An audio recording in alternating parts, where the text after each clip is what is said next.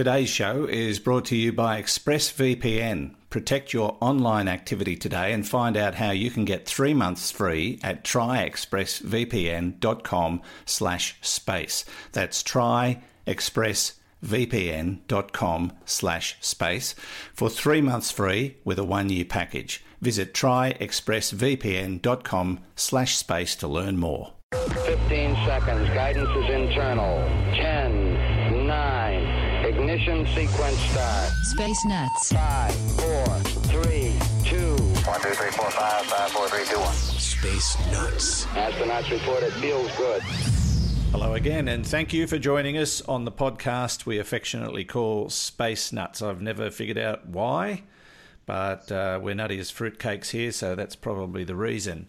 My name's Andrew Dunkley, your host, and with me, as always, astronomer Fred Watson. Hello, Fred. Hello, Andrew Dunkley, um, fellow space nut. Yeah, it's. Uh, I don't know whether there's much affection about it. It's just what we call it. Yeah, I mean, the name was tossed up, and we just went, "Oh, yeah, whatever. we'll call it. It's got to be called something," and that's what happened.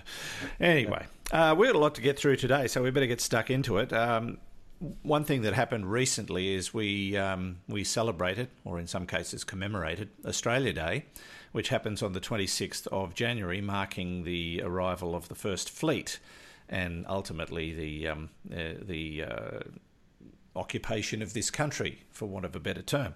Um, but every year we uh, we honour uh, Australians who have achieved great things, and there have been a couple in the field of astronomy that were honoured this year. So we'll talk about them. One of them, a very good friend of yours, Fred.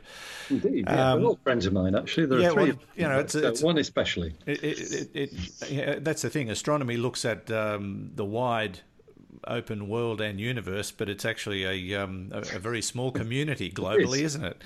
There's only 23 of us. Yeah, that's right. or maybe a couple more. Uh, we're also uh, going to look at the new image of Ultima Thule. That data keeps coming back. Uh, that's the uh, funny looking ducky sort of potato rock out past Pluto. And we've had a question from Andrew in Newcastle, which we're going to tackle. Uh, Andrew's got a problem, a technical problem, and he's come to us uh, for the answer. So we're going to solve your problems, Andrew. We are. And if we can't, I've got the name of a really good psychiatrist. Okay, um, let's begin, Fred. Uh, but can I can I just steal the limelight for one little moment? Of course, absolutely. I'm very very happy to announce and um, uh, tell you that uh, last week I uh, released my latest book. And Yay! as you know, I've written a, a few over the years. I wrote a sports psychology book just for the fun of it, just to see if I could do it. I wrote a, a book about my grandfather in World War One, which came out as a, an audio book, and then we put it in, uh, on paper. And then after my trip to Europe last year to the battlefields, I, I rewrote part of it, so we released a second edition. But while all that was going on, I was toying away with a science fiction novel and it is now out. And uh, I'm very, very proud of it. My brother designed the cover, and uh, it's called Parallax. And uh, just to sort of give you the short version, it's about a bloke who um, is in you know his early 50s. He gets thrust back to his birth by a solar anomaly, and has to start his life all over again. Uh, interestingly enough, all the knowledge he's gained in his 50 plus years stayed with him. And in his new timeline, there's a strange company called Parallax, and they want everything he knows. So that's the basis of the story. There's a lot more goes on. There are twists, there are turns, there's um, there's you know, a bit of a time travel paradox issue. There's multiple universe issue. A lot of the stuff that inspired the story came out of um, interviews you and I have done over the years and, and the podcast, Fred. And there's this strange character in it called Dr. Fred Wilson. Wow, good grief. Yes. Fred Wilson. I know him personally. And he's called on a few times to try and uh, deal with um, some of That the issues very that are confronted by our hero.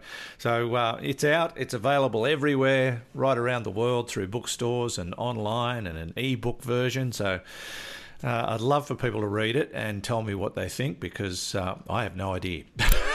Well, I'll tell you because I will download it and read it, Andrew. I look forward to doing that. Well, it, it was a lot of fun, and uh, I'm, I'm, you know, it, it's my first shot at science fiction, and, and science fiction is my favourite genre.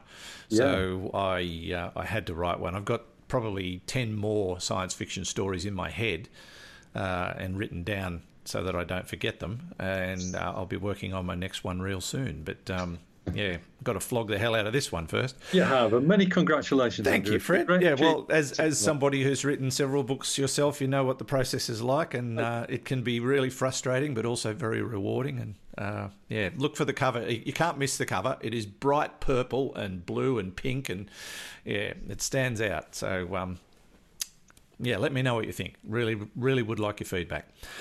Uh, so, to the important stuff now, Fred, and the Australia Day honours, and a, a couple of uh, people you know, one in particular, have uh, have um, got themselves a gong, as we say in Australia. That's right. Yeah, that, that's uh, the the usual term. So let me um, let me uh, put them in some sort of random order, beginning with uh, a colleague of mine, Elaine Sadler, who is professor of um, astrophysics in the School of Physics at the University of Sydney, and she also directs a centre called CAASTRO, which is um, basically a, a, a, an- astronomy uh, consortium. CAASTRO is a network of something like 100 scientists over seven university nodes. It's uh, rather a big um, institution. So Elaine has done a fantastic job. Uh, There's a kind of personal connection I have uh, with Elaine. Of course, as as you were saying a minute ago, there are only actually about 10,000 astronomers, professional astronomers throughout the world. That's the roughly the membership of the International Astronomical Union. And Australia has something like 500 working astronomers, and that sounds like a big number, but we still tend to know each other, at least within our own demographic. Uh, and I hate to lump Elaine into my demographic because she's quite a bit younger than me, but we do share uh, one thing in common, and that is that we were both sitting on the summit of Siding Spring Mountain uh, in the Warrumbungle Range of northwestern New South Wales, where the biggest telescope in the country is. Uh, I had time on that telescope. Uh, the rain was pouring down steadily, uh, and I was uh, supposedly scheduled on the big telescope. Elaine was scheduled on one of the other telescopes on Siding Spring, and there were two or three other people there. Um, and altogether, we made a fantastic night of Scrabble playing, playing because there wasn't anything else to do. Uh, but that was my very first visit to Australia, Andrew, and I will, I'll probably embarrass uh, Elaine by telling you that that was 40, 41 years ago this year. It was in 1978. So Elaine, uh, it's been marvelous to see Elaine's career uh, flourish. She's a great scientist. She is also a great manager uh, and well deserving of her Order of Australia. She has achieved the rank of an officer of the Order of Australia, which is uh, sort of the, the, the three bands to the order, and, he, and hers is the middle one. Uh, also in the middle is um, another very eminent uh, astronomer, Ron Ekers. Uh, Ron is from South Australia, uh, although he did spend quite a lot of time uh, in the United States because uh, he was director of the Very Large Array there. Uh, and uh, actually was also the foundation director of the Australia Telescope National Facility, which is a radio astronomy facility here in Australia. So, um, a, a, a very uh, well known, very eminent radio astronomer. Um, now, kind of retired, although it doesn't seem to have made any difference. You see him at all the, uh, you know, all the colloquia and all the talks and things like that.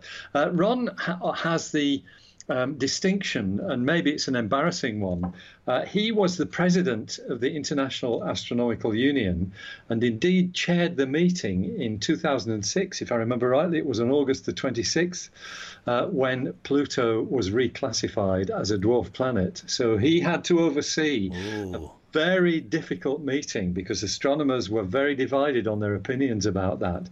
And he managed, I think, to some extent, to pull it together with the help actually of Jocelyn Bell Burnell, who we spoke about recently. Jocelyn was uh, also there. Um, so, uh, yes, he had a difficult task on his hands that day. Uh, and, um, you know, maybe that's not what he'd like best to be remembered for because it's still quite controversial. Oh yeah, I was watching a, a TV show the other day that had nothing to do with stars or astronomy, and just in the middle of the conversation, Pluto came up and. And one of the characters said, "It's not even a planet anymore." I mean, it's it's getting into everything. It's it's yeah, Indeed it it's one of those right. So- uh, ongoing issues, isn't it? Yeah, so it's all Ron's fault. He, he too is, a, is an officer of the Order of Australia uh, as of, uh, of, uh, of, the announcement on Saturday. But uh, the person uh, I know best of this group uh, is uh, Professor David Malin, formerly um, our sort of astronomer astrophotographer at the what was then the Anglo-Australian Observatory. He retired, I think, in 2001. Uh, but basically, uh, like Ron, you know, he, he, never really disappeared. He he kept going with his astronomical imaging. He is very famous for putting the color into astronomical imaging in the 1970s and 1980s. He was the photographic specialist for the then new Anglo Australian telescope, the biggest telescope in Australia, the one we've just been talking about. Uh, he um, pioneered a number of uh, techniques, photographic techniques, uh, which uh, have funny names like unsharp masking and contrast enhancement, uh, things that are now done routinely in digital processing. But of course, he did it all photographically, mm. and he pioneered a three color method of uh, making true color images of deep space objects. Uh, and for the first time in those days, people could see these radiant colors uh, in the processing that he did that allowed you to see things in space as you would see them if your eyes were thousands, if not millions, of times more sensitive. He um, he started his life actually, or started his working life as an industrial chemist. He worked in the north of England for a company called Ciba-Geigy. He credits them as having nurtured his uh, his interest in science and in uh, technology because he he didn't go to university. He always regarded that as one of the uh, you know one of the things that uh, his life let him down. It wasn't because he wasn't up to it. He just did not have the opportunity community. Mm. He grew up in Lancashire. He's got an accent a bit like mine, Andrew, although he claims to, it's different because uh, we come from opposite sides of the Lancashire Yorkshire border. Uh, and as, as David says, there's now good came out of Yorkshire except the road to Lancashire. Uh, it's a very well known saying among Lancastrians. So I'm absolutely thrilled that. Um, David uh, has now um, been rewarded, or at least recognised, in Australian honours. He, ha- he has had many honours and prizes from mm. international sources, but now here in Australia, he is a member of the Order of Australia, and that is brilliant news. And I'm absolutely delighted about that. Yeah, I've I've uh, seen a lot of his work over the years, and uh, it is stunning. And if you do a Google search or any search for that matter on the internet, just put David Malin in and click on your images, uh, it, you just get smashed in the face by these wondrous, wondrous pictures that he's created, and they are stunning.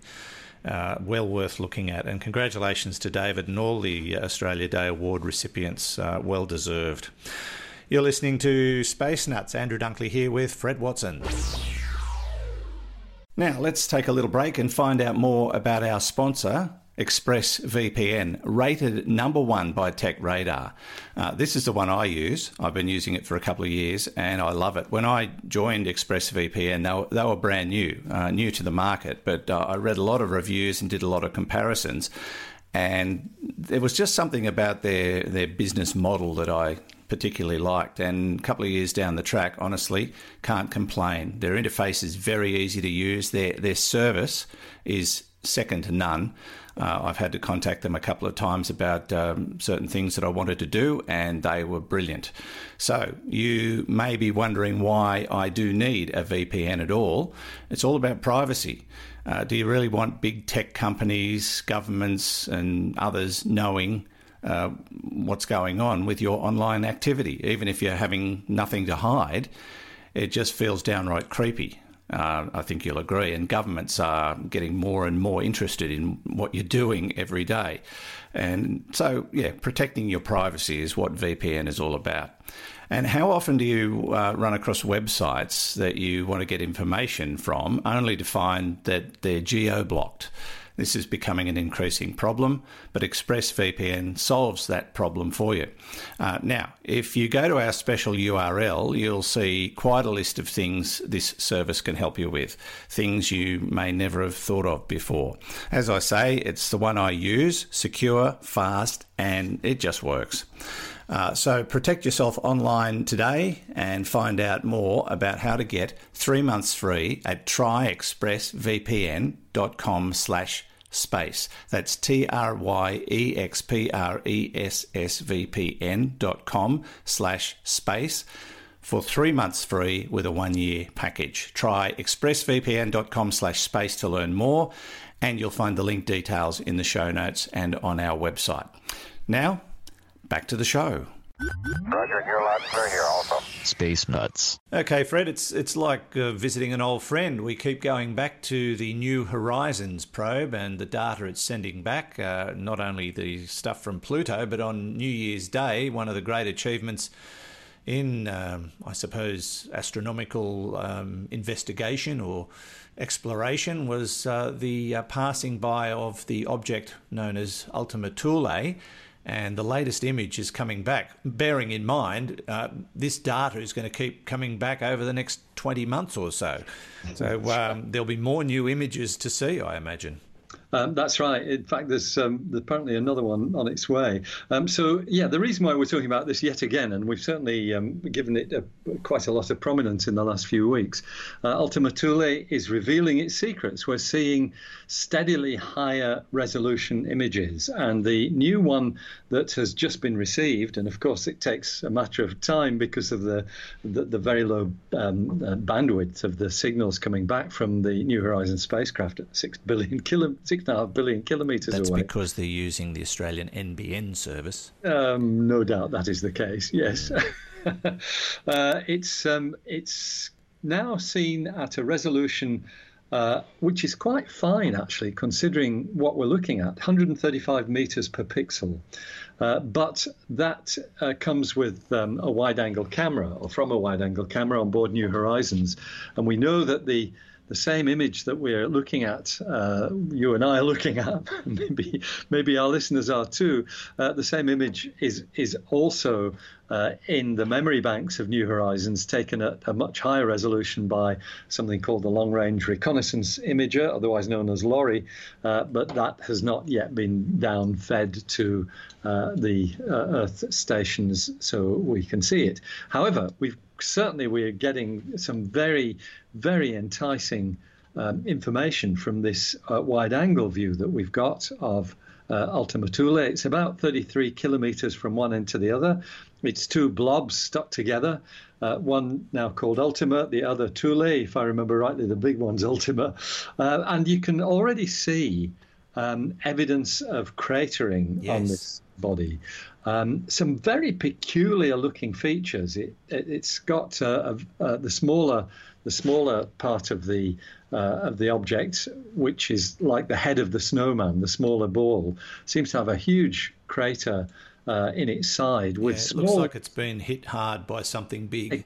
Exactly, that's right. And no doubt there are others all over because that's how these things, you know, how they come together by things crashing into them. But uh, it's also interesting, though, that we can just see the the, the, the image, just in case um, some of your listeners are not actually seeing it, uh, because we're not on television here, uh, so that will be quite understandable. But when you have a look online, uh, the image uh, is basically the the sunlit side of Ultima Thule, but there is just a hint of what's called the terminator. That's the division between the bright side and the dark side at the top of the image. Um, where the sun is basically the sunlight is just uh, horizontal uh, on the surface of Ultima Thule, and you can see a number of smaller craters or pits. It's not clear what they are. They could be the result of you know outgassing um, activity within the object itself, where gases are coming out for some reason or another, um, or they could be small impact craters. My guess is, looking at them uh, with my expert eye, my guess is that it's the latter, uh, that they are probably smaller impact craters. But it is just a fantastic thing to see. This is a um, a, a, basically a monochrome image that we're looking at, although there, there is color available on that camera. We know it's already that it's a sort of pinkish red color. Lots of bright streaks on it, which um, uh, also suggests that there is activity of some kind or has been on the surface because bright stuff on an object like this is usually the more recent stuff. Uh, you know, powder that's been deposited on the surface. You Remember, can, it- you can certainly see that at the join where they've come together. Indeed, that's right. Yeah, and and it's two big balls of ice basically. Uh, so um, it, it is going to be lightish in colour, uh, and as you said, the the neck region, the snowman's neck, is much brighter, and the suggestion there is that that is powdery stuff that's fallen into the the crack between these two objects that when they came together, so that they they actually um, they actually uh, uh, you know they, they don't join as such they are just in contact. So um, what, what keeps them together fred and, and could they could they be torn apart? Gravity. Yeah it's a great uh, look that's a great question which leads into something i was just about to say. Uh, because um, one of my colleagues in canberra um, did a quick calculation when we saw the first images of what the pressure might be between them uh, given um, the the fact that we've got these two objects which both have not very much gravity but enough to hold them together, and the pressure is is high. It's in the regions of uh, region of tons per square inch, mm. uh, depending on just depends on how much contact area there is between them. He, he was assuming he just took a, a, wild guess as to what the contact area is between them. Of course, it's all if it's all at one point, then it's a very high number. Uh, if it's if they've kind of flattened out a bit, so that these two things have have squashed together slightly, then the pressure holding them together is much less. It's so it's like surface tension, I suppose. it almost respects. yeah. It, it, it, it, that's right, and and maybe you know there may be effects of that kind that uh, that that help to. It's basically gravity that's doing the job, but there could be interesting surface uh, effects going on uh, at the neck region of the snowman. Yeah. Uh, the great thing is we're going to see far more over the next few weeks. Um, you and I will be hard pressed not to talk about it on Space Nuts, so uh, I apologise in advance to you who might have heard enough about it already. You're going to get more. well, you just never know what the next image is going to reveal, and it might be something incredible that it we've might. never seen before. So uh, that's the reason to, to do these missions and to um, to find as much as we can, download as much data as we can, and with the technology that's available, we can do some amazing things now. And as we mentioned last time we talked about this, they've got their eye on another uh, object, so they're going to do a, a second flyby. So uh, uh, it'll be interesting to compare notes, really. That's right. That, that's um, yeah. We, we, we await further news on that. They will. Uh, the NASA mission scientists, Alan Stern, the principal scientist, uh, uh, will be, I'm sure, musing over what kind of um, trajectory adjustment they can make to bring another um, uh, Kuiper Belt object, these distant objects are called, uh, into the range of New Horizons. Mm, all right, we watch with interest, um, but yeah, it's fascinating to uh, to follow the journey of uh, the New Horizons probe. You're listening to Space Nuts with Andrew Dunkley and Fred Watson. Three, two, one. Space Nuts. Finally, Fred, an audience question. This uh, comes from a Novocastrian. Oh, good. Like mm. yourself. Uh, yes, yes. Andrew from Newcastle in New South Wales. Uh, I grew up in Maitland, Andrew. So I'm just, I, I was just up the road. Uh, spent a lot of my youth in and around Newcastle. Um, it's a lovely city too. Just a beautiful city. Really. Um, just one of the jewels of the east coast of Australia, if I may say so. Uh, Andrew has a question, and thank you for sending it in, Andrew. I bought an ex Army Silva Compass tritium glow in the dark for my astronomical observatory, and sadly it doesn't work. Both the tritium has decayed too much, and apparently the reo in the concrete pad is distorting the Earth's magnetic field and causing a major error in pointing to magnetic north. Uh, sad, but I got to thinking. We have compasses in steel battleships, submarines, four wheel drives, etc., etc., and they all work. Why am I having a problem? And is it an astronomical anomaly? Uh, and he says, keep up the wise and convivial podcast. I think actually this is where we might have plenty of conviviality, but we run out of wisdom at this point. um, I like old compasses too. Um, in fact, um, uh, I, I, have a small collection of uh, military astro compasses, which were used in bombers during the Second World War. Wow. They're perfect little analog computers, quite extraordinary things, just built like a little telescope mm. mounting with lots of scales and knobs on them. I fell in love with them when I was about nine, uh, and I think I've got three still. It might be four even, I can't remember. Um, but they were used for navigation, uh, as I said, in, in, in aircraft in World War II. Of course, magnetic compasses uh, are more common, uh, and I've got one or two of those as well because they're very nice. Um, the interesting thing about magnetic compasses is that they point to the magnetic north rather than to the true north. And as we were discussing, I think it was last week actually, It was, yes. uh, Andrew. That's um, that's on the Wonder is the magnetic North Pole. It's sort of uh, hot footing across from northern Canada to Siberia. So that's um, that is an, an issue with mag- magnetic compasses, and it, it's why um, we have to have this world magnetic model, uh, the map of the world that shows where uh, where the magnetic north. Uh, truly is depending on where you are on the on the surface of the globe um, it, it it's also true, though, as exactly as Andrew says, that uh, magnetic compasses have been used on ships and uh, indeed submarines and and um, other vehicles, uh, and they they all work. And well, that's kind of true to a to a level. Uh, it's um, uh, it's still better to have a gyro compass, which actually you can set uh, to be pointing true north, and as it as, as, long as it runs, it'll keep pointing that way. Uh, but I think the problem. Uh, that Andrew is alluding to. Uh, why do they work in steel battleships, for example? Mm. Um, and that goes back to this really interesting issue of uh, what's called degaussing um, a ship, and that's to get rid of the magnetic field. Yes. Uh, it's uh, apparently uh, is something, and certainly the term degaussing, uh, because Gauss is the the um, basically the unit of magnetic field that we use in physics, uh, a unit of magnetism, the Gauss, named after Carl Friedrich Gauss, uh, very well-known German mathematician in the uh, in the um, 19th century. so, but the process of degaussing, which is a term coined by uh, actually a British uh, naval officer during the Second World War, um, is a way of reducing the magnetic field of a ship to zero or as near zero as you can get. You can never get it quite to zero. And that was important because at that time, the magnetic the, the, the German mines were actually triggered by magnetism. Uh, they were called magnetic mines for exactly that reason that uh, they detected the magnetic field of an approaching ship, and that triggered uh, the detonator, which exploded the mine. And so um, it was a very dangerous thing to have in the in the waters of particularly the North Atlantic and the and the North Sea. Um, the British fleet suffered, I think, quite heavy losses until this degaussing process was introduced.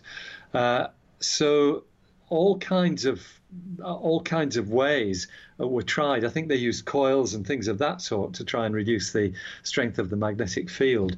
Uh, I, it's got quite an interesting history, which is fairly easy to find uh, on the on the web. Uh, I think uh, special equipment was uh, was used, but there was also um, a, a, basically a, a, strategic method of randomizing the magnetism of the ship's hull by changing direction in the ship as often as you could. So, but the, what happens, you see, the reason why the ship's hull gets magnetic is because it's sailing in a more or less a straight line, uh, and it and it basically aligns at some in some degree with the Earth's magnetic field. And because it's doing that all the time, and there's vibration taking place because of the ship's engines, uh, you get the ship's hull being magnetized. Uh, but if you if you randomize the direction in which you're traveling, then that tends to reduce the um, you know, reduce the, um, the, the effect of the Earth's magnetism. Uh, the, of course, also you could do that. Um, um, I mean, to you know, if you if you were already degaussed, it was a good way of keeping it that way because as soon as you start, you degauss the ship and you go off in a particular direction, it's going to start getting magnetic again. Mm. So it's uh, interesting stuff. We're now, of course, talking about naval history rather than why Andrew's magnet, magnetic compass doesn't work. Um, but it could well be due to, as he suggests, the reinforcing steel reinforcing rods in the concrete base of his observatory. Yeah, well, maybe he should um, get a new base. Although I was just reading through his email, there was a second part there. He said, I tried delousing, but it didn't work. It killed all the insects. so I think he's on the wrong path there. But, um, no, seriously though, uh, it, it is really quite a, a, fascinating piece of science, and and uh, yeah, he he may well have to just um, find something else to replace Well- that concrete pad. I suspect that, um, in fact, uh, having a compass in your observatory uh, building, which I think is what he's doing, his astronomical observatory, uh, it's not really something that's essential because uh, you, your your observatory really needs to be aligned with true north, not not magnetic north. And most observatories, once you put them down and point them in the right direction, they stay put. Uh, so a compass will be just a, a nice, uh, I think, an ornament more than anything else, which I applaud entirely. I love having things like that around myself. Fantastic. Well, I hope we helped Andrew. It does sound like your um, your concrete pad could be the issue or the uh, the reo inside it. Uh, I don't know whether you managed to get a new batch of tritium though. Um, Yeah, that's a bit harder to get. yeah. But uh, yeah, that, that's the stuff. That, like he says, glow in the dark. That's that um, light light green stuff, is it? Yeah, that's right. That's, that's well, tritium's actually a, a gas, but but that's basically the uh, the, the, the luminous paint uh, often has a high tritium content. Okay. Um, thanks again, Andrew. Uh, loved the question. Uh, we love all your questions, and we try to get to as many as we can. And we certainly love talking to you, Fred, and hearing from you. So thanks, as always, for being a part of Space Nuts. It's a great pleasure, Andrew. I wish I knew what I was talking about. Yeah, me too. And uh, we'll we'll catch up with you again next time. Sounds great. Thanks a lot. That's Fred Watson, an astronomer at large, uh, half the team here on Space Nuts. And from me, Andrew Dunkley, thank you for listening. Thank you for buying my book, Parallax. And we will talk to you next time on Space Nuts. Space Nuts. You've been listening to the Space Nuts podcast. Mission complete, Houston. Subscribe to the full podcast on iTunes, Audio Boom, and Stitcher, or your favorite podcast distributor. This has been another quality podcast production from Bitesz.com.